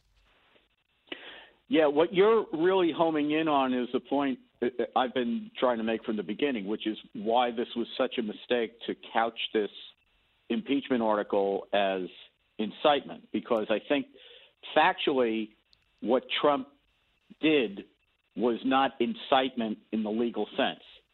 To prove the federal crime of incitement, you have to have unambiguous calls to violence where the violence is probable and imminent. And you don't have anything close to that here. Plus, factually, they're going to have problems to the extent that the planning of this event um, or the violence that happened was if it can be shown to be independent of what Trump was saying, uh, then they have a fact problem in terms of whether Trump is actually the the force that triggered this attack. So couching it as incitement was a was a mistake, and I think to the extent Brian, the way that you get out of the First Amendment issue is if you had couched it as the president has the obligation to preserve, protect, and defend the Constitution. The House was conducting a constitutionally required proceeding where they count the votes of the states, and the federal government does not have any authority to reverse the state's certification. Under our Constitution, the states are in charge of their own elections, and all Congress is there for on January 6th is to count the votes. It's not there as a as a check on the states. So, what you would accuse Trump of, I think, if you were going to do this legally right and, and in an airtight way that would make a good case, would be that he undermined that constitutional proceeding that he had an obligation to protect, and that when the violence started at the Capitol, at the seat of our government, he didn't respond. Because of the way they charged it, because of hyping this idea of incitement to insurrection, um, I, I just think they charged it wrong, and therefore they've created these problems for themselves. Uh, it's probably not going to make a, a hill of beans a difference because he's going to be acquitted anyway. I mean, you know, we know he's going to be acquitted. That, we know going in what the outcome is, and that's why you're, as you said at the beginning, you're having this to do uh, between the Senate and, and the House about whether to have witnesses and how long to go on with this. If they thought they actually had a chance of convicting him, they'd probably go on as long as they needed to go on. Senator Leahy presiding over it. He's already said the president's guilty. Come on, right at that image.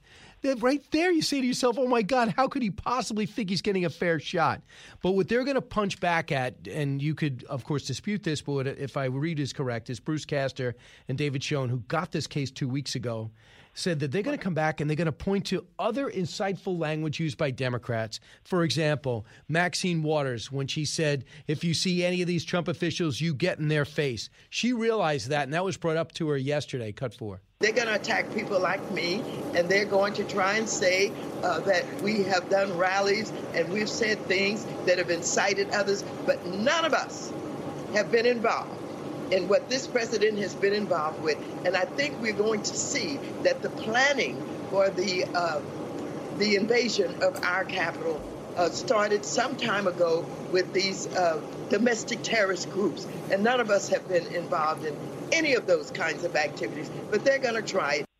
Well, she's all over the place. Are they going to say that Trump was? There was planning. It seems as though they they've arrested 234 people, and there was planning. We know that, but is Trump a part of that planning?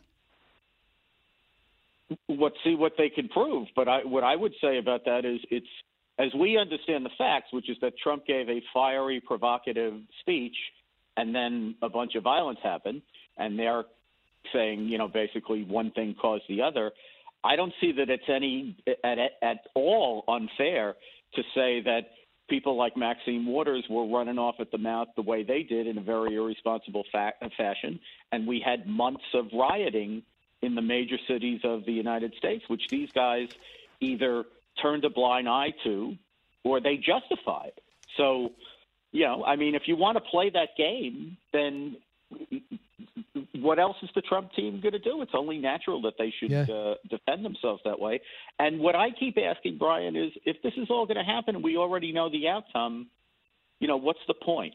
Of I, course. I think, um, you know, I, I don't. I ver- I strongly disapprove of what the president did, and I think he should have been censured and we should have gotten on with it. But you know, you could always run this if he decided to run again in 2024.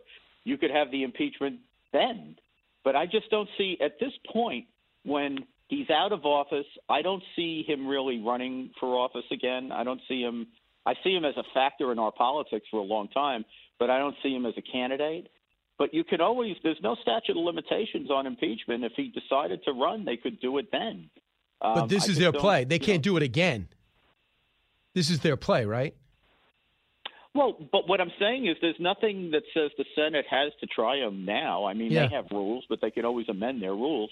There's no statute of limitations. Like if you had a, you know, if you if you were in criminal court, then you have a certain amount of time to try the defendant and a, a certain amount of time to charge him, and you know, there's all kinds of rules about that. This is political. It's impeachment. There's no rule that says the Senate has to have a trial within X number of days of the House returning an article of Right. impeachment. They can stick it in a drawer, and you know, if he ever decided to run again and they wanted to try to disqualify him, you could pull it out of the drawer at, at that point, have the trial. That, that, obviously, they're not going to do that. They, you know, they've determined that they're going to go forward with this. And I must say that if if Trump had, you know, six months to go in his term or two months to go in his term, I'd feel very differently about it. I think they'd be obliged to impeach him. I'd also think they would have to do it right. I mean, I don't think they've they've charged this correctly. Like in the House was a joke. the House was a joke, right? I mean, it was just a simple vote. Well, they were they were in such a rush to do it. You know, think about it. You know, you wanted. You know, Liz Cheney got a lot of uh, credit, and I think rightly so for for taking a stand based on conscience, and and I think she was quite right about it. But wouldn't it have been nice if the Democrats had brought like Liz Cheney and maybe one or two other sympathetic Republicans in to say, here's what we want to charge them with. What do you think about this? And then we could have hashed out what the legal problems of it were, and you might have gotten more support for it. But they were hell bent to do this political narrative that Trump incited an insurrection because they want to say that you know the insurrectionary violence in this country is a bunch of uh, you know white supremacists and neo Nazis who are all Trump followers, and they want the country to think that you know everyone who's a Trump follower is a you know is a neo-Nazi waiting to happen who's about to besiege the Capitol. That that's a political narrative they want to run with. I, I think it's a terrible thing to do under circumstances where what happened on January 6th and the lead up to it is something a lot of people on both sides could agree was really wrong.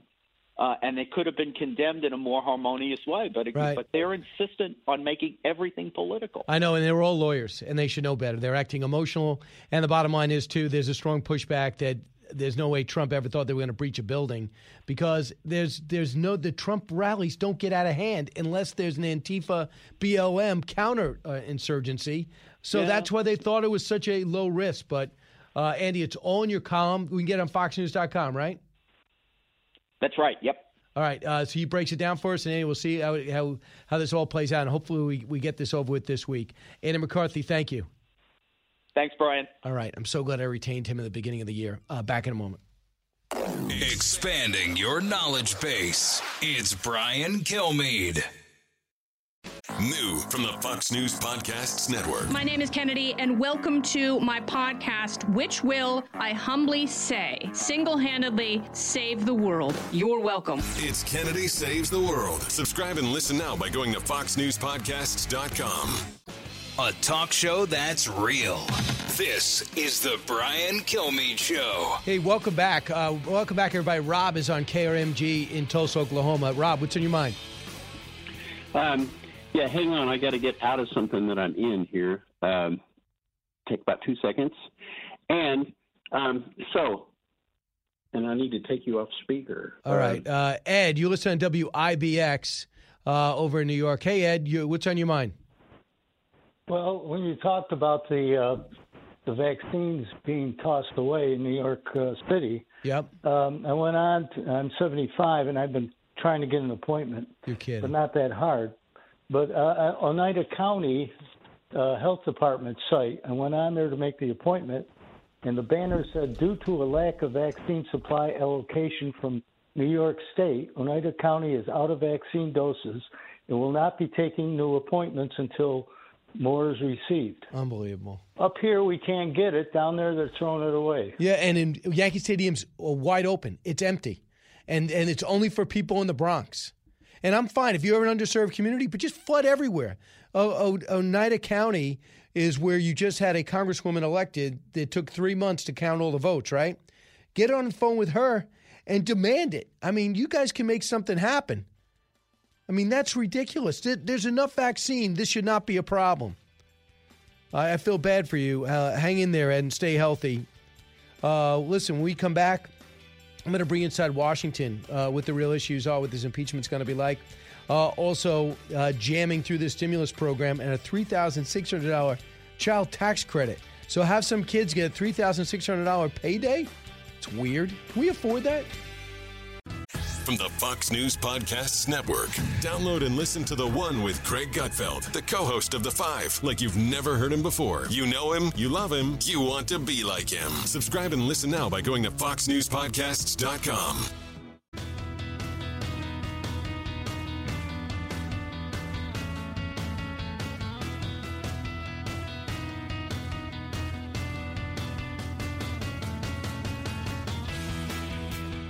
A radio show like no other.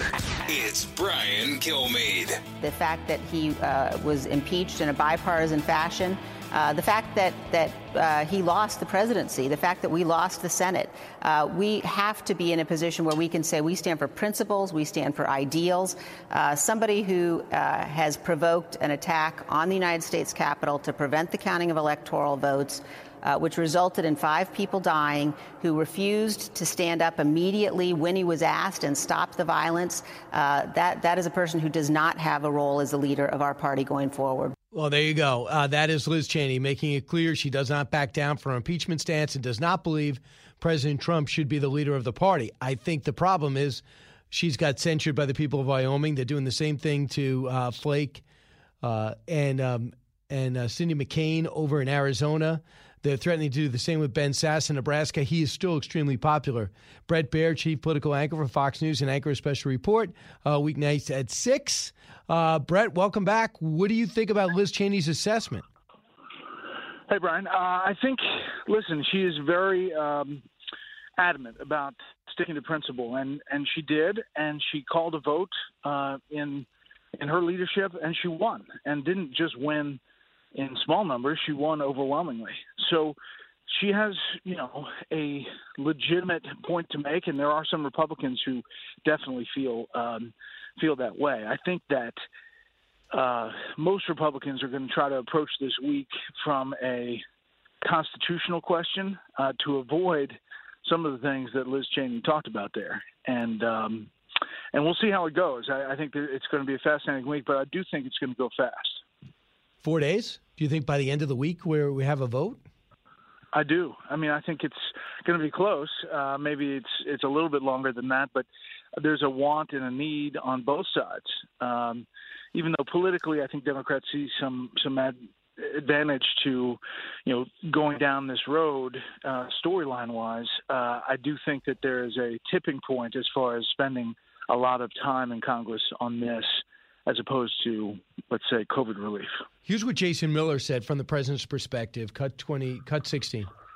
The events of January 6th were horrific, Mm-hmm. and those should never happen. And nobody who could consider themselves a supporter of President Trump could ever participate in any violence like that because President Trump is so anti mob violence and has been so uh, outspoken on this. But as we lay out the timelines, the Democrats can't have it both ways. They can't say that the president is singularly responsible because of his speech, but then try to go in, uh, backwards to things that happened before he started speaking.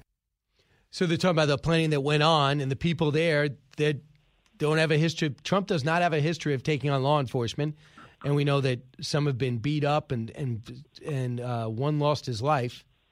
So they're going to try to, I guess, push on that. That somebody they were plotting and planning beyond the president's seventy-minute speech. Yeah, and and I think that there's going to be an effort to kind of paint a picture how this was all coming to a head at the president's behest. I think it's going to be tough to prove, actually, and um, just on that front, we haven't seen all the evidence for how this is going to lay out. We know for a fact that the former president is not going to testify, um, but we also know that there's going to be all kinds of videos uh, presented uh, that tell a story. Republicans and Trump supporters are going to, and defenders are going to put their own videos up of, of Democrats, um, you know, either calling for violence or or giving a head nod uh, to some of the riots and violence that happened over the summer. Yeah, in fact, here's what Senator Rand Paul said should be in that montage. But I think if we're going to criminalize speech and uh, somehow impeach everybody who says, oh, go fight to hear your voices heard, I mean, really, we ought to impeach Chuck Schumer then. He went to the Supreme Court, stood in front of the Supreme Court, and said specifically, hey, Gorsuch, hey, Kavanaugh, you've unleashed a whirlwind. you won't know what hit you if you continue with these awful decisions. This inflammatory wording, this violent rhetoric Schumer was so bad that the Chief Justice, who rarely says anything publicly, immediately said this kind of language is dangerous as a mob tried to invade the Supreme Court. So if people want to call, hold President Trump accountable for language, there has to be a consistent standard. Said Congresswoman Omar, wishing and celebrating the violence that happened to him when he broke six ribs and lost part of his lung. Cory Booker say, "Get up in the face of the Congress people." You'll re- you'll probably see comments uh, from Maxine Waters, of course, telling crowds uh, and the mob to act. So he went on. He's like, "Listen, I'll put together that montage for you, and you're going to have patriotically and peacefully." That's the part of the speech that the Republicans want out, and the other part is go back, take your country back. Is the other part. And we're going to say, didn't we do this argument every night on Special Report, Fox and Friends, uh, Sean Hannity show, uh, Don Lemon show? I mean, that's what basically you're wondering about. Yeah, no, you're right, and I think it'll be, you know, compelling um, images and sounds on both sides, uh, and I think Republicans will have an argument to make, and um, it's not a, a road that Democrats want to relive. That was not a political highlight of of those moments and um, of what we saw uh, with the riots and and um, and the looting and and all of that. And you know, the vice president currently, you know, with a, a program and tweets to to get uh, rioters out of out of jail. Uh, I think it's going to be a, an interesting political week to see, you know, who wins. We always play mm-hmm. that, but I think it's going to be uh, over fairly soon. Well, the one thing that just irks at me, I, I, you know, the politics, who's winning, who has the majorities, I get it. But when people lose jobs unnecessarily for political posturing, like the XL pipeline with no environmentally negative environmental input, that drives me nuts. Especially Yeah. when they're union jobs, and that did not escape Richard Trumka, who was asked that question about losing all those union jobs in the XL pipeline was shelved overnight. So Jonathan Swan asked him, "Listen to this, cut 47." I, I wish he hadn't done that on the first day because the Labor's International was right. It did and will cost us jobs in, in the process. If I wish he had paired that more carefully uh, with uh, the, the thing that he did second by saying, here's where we're creating jobs. We can do mine reclamation, we can fix leaks, and we can fix seeps and create hundreds of thousands of jobs in doing all of that stuff. You think Biden realizes that that was a mistake, that announcement? I, I think so. Yes. Pretty, pretty. Uh, that that that's got to hurt. Yeah, I, I think that's a, a big soundbite from Richard Trumka, and I think he paused because I don't think he thinks that Biden thinks it's a mistake. And, you know, that was a, a clear hat tip to the left and the progressives. Um, and, you know, I think that this is a big issue that will continue to come up, especially as we get closer to 2022, which is hard to believe, but we're on our way to the midterm elections. Yeah, well, I just there's no the, the chances of him reversing that move are less than zero. No, he's not going to go back on it, but uh, he's going to pay a price for it. It's not just the 11,000 jobs directly; it's it's the uh, jobs around it, supporting that effort. Um, there, there's all kinds of jobs. I mean, you're you're north of 20,000, 30,000 jobs. Talking to some energy experts. Yeah, uh, there's no question about it. I heard a, a few reports that the that the Super Bowl was yesterday, and I don't want to give it away in case you taped it and want to watch it tonight. But here is how some people are saying the game ended. Cut 28. The Tampa Bay Buccaneers have a second Super Bowl title in franchise history. And Tom Brady doesn't pass the torch quite yet to Mahomes, does he? You're looking at the greatest right there. There's no question about it, but it didn't really feel like a Super Bowl like nothing else. The same thing in 2020 with everything we do.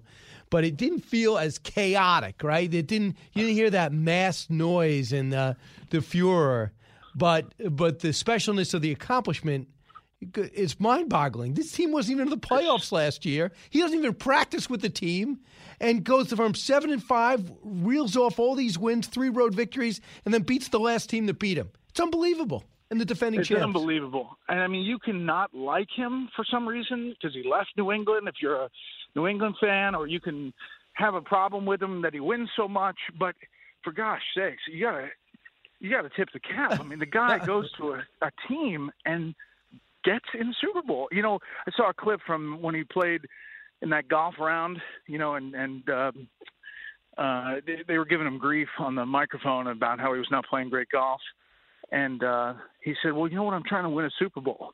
This is back in May. Um, he's he's awesome. I mean, just awesome. And Right. um, I texted with Jim Nantz this morning, and he said, "You know, I feel like you after election night. Uh, it was quite something. He's done eight Super Bowls. Uh, Jim Nantz has, and um, I thought it was a great broadcast, even though the game was lopsided. Right, and Antonio Romo's extremely likable. But a quick thing on Jim Nantz, he's up for a contract. And very interesting time, you know, in network television. So even though he's the best uh, at golf and football and NCAA basketball, I'm just going to keep my eye on that because if Jim Nantz can't get a contract, we're all screwed. totally. I mean, with those pipes, that's right, and that experience. Right. He's, uh, he's a good man. I'm sure the CBS is going to keep on to him. Oh, you We'll think see. so? Okay. I just want to make sure. I mean, that, that kind of gets me nervous when guys like that are having trouble, um, or it seems like, at least on the outside perspective. So, coming up on February 13th, the AllStarPanelEvent.com is the place to register for uh, our roundtable. Right, Bret? Yes, yes, and it's going to be fantastic. Some uh, a great panel discussion and uh, some performances. It's all for Children's National. Uh, raises money every year, and this time it's virtual and nationwide. Uh, on Saturday the 13th, it goes live at 5 p.m. You can click on the stream on AllStarPanelEvent.com, or you could actually go on Fox Nation, and it's going to be on Fox Nation as well. Um, the auction for this, the silent auction, starts Wednesday, 10 p.m., same place, allstarpanelevent.com. Click on View Auction Items, and you can start bidding there. Now, all the dollars go to help kids and um, the Hospital Children's National. That saved my son. Which is, yeah, it's, it's a great cause. And the, the auction items are so good. You're going to be bidding on them? We're going to be bidding against Yes. you? Yes, I mean there's some really good ones. There's some great golf trips, uh, some some great chefs that are going to do uh, virtual, you know, um, cooking classes. Jose Andres, uh, all all kinds of folks, and um, even you are in there. Yes. In a Zoom plus your signed books, and you know that's going to go big.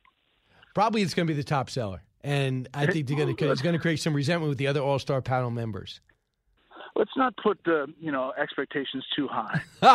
you know, you spent quality time with me. It's not that great.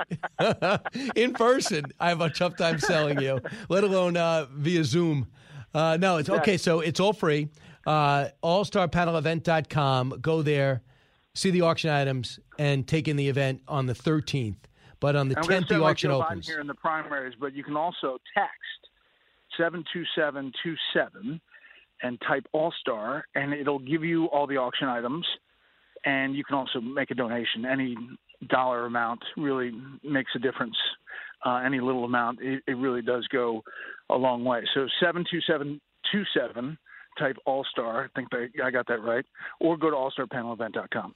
All right, uh, Bret, good luck tonight. Get ready. Another big week. What else is new? Yeah, it's a big week. Yep. All right, buddy. Impeachment part two. Bret Baier, thank you. We'll see him tonight on Special Report, and I'll see you next. 1 408 7669. Educating, entertaining, enlightening. You're with Brian Kilmeade.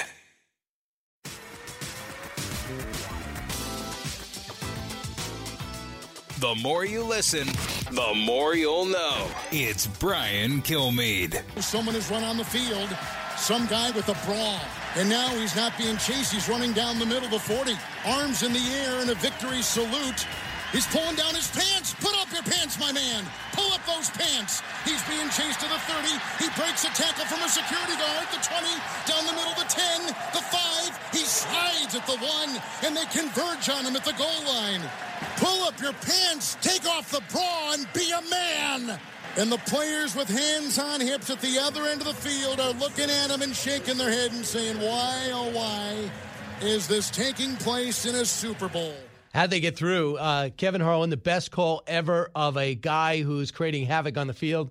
I know I'm a little torn because you don't want to give people like that attention, but how the hell did that guy get on the field in the time in which you can't even get press in the game? He gets in wearing a bra, takes down his pants. I guess he was dared, was the story? He was You know, he realized he got closer to the end zone than Mahomes and the, and the Chiefs got all game. Okay, you know what? I'm trying to tell people at home not to do this. Don't wear a bra, run on the field, and take off your pants. And you're sending the exact wrong message. Let's find out there's even more to know. Thanks. More to know. Sponsored by Oxford Gold Group. Call today to learn how you can protect your retirement and savings account. 833 600 Gold. That's 833 600 G O L D. So let's get started with the halftime performance I can't wait to forget. Uh, the Weeknd, who I'd never heard of, uses masked dancers and robots. I did not know the difference because everyone's wearing a mask. An electrifying COVID friendly Super Bowl 55 performance. I don't think it was electrifying.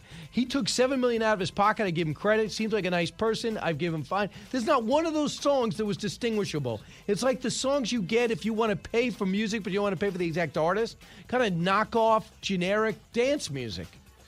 I I do know that Eric is was into it. He said he was grooving to the uh, theme. Miley Cyrus was joined by her idols Billy Idol and Joan Jett during a TikTok tailgate pregame show, but evidently she had to restart it when she started crying.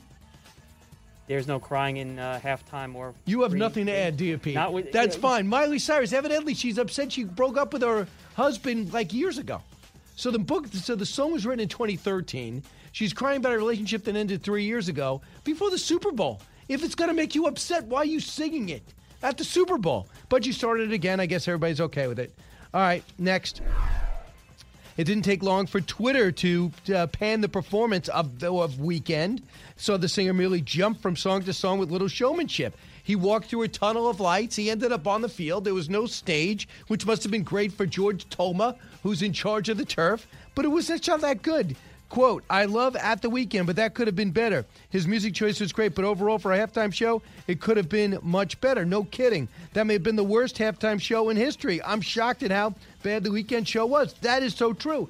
Remember, I'll give you an example. Bruno Mars never bought his album, downloaded his music. But he was great. He was perfect. Paul McCartney was fantastic. U2 was for forever, uh, will be remembered forever. Justin Timberlake, typical Justin Timberlake. Meaningless songs where he dances around and I don't know. Uh, and grabs at uh, Janet Jackson. Yes. Next, Super Bowl two, uh, 2021's national anthem performance by Eric Church and Jazmine Sullivan gets mixed reviews. What was wrong with that? It was a great mix. I don't think anyone kneeled. Did you see anyone kneel? Didn't notice that. I know they locked arms, I believe, before that, but there was no kneeling. Yeah. Next, Colin Kaepernick trends on social media and amid an NFL commercial on the $250 million social justice commitment. Did a lot of social justice work. I, I, you know, I just want to watch a game, not the political stuff. Colin Kaepernick started the trend. By the way, how great was it? The guy that knocked him out of the starting lineup in San Francisco was the backup to Tom Brady in Tampa, which was Gabbert. There is no way that if Colin Kaepernick really could make a difference, you know a team would sign him. Mariah Carey did not approve of the league's ad. She threw some shade on the NFL, saying his commitment to end systematic racism and follow his treatment of activist Colin Kaepernick in the past. Carey took to Twitter to mock the commercial and the NFL's pledge. Happy Colin Kaepernick Appreciation Day. What an attitude. I have no comment on that. you would think she'd be happy. I don't know.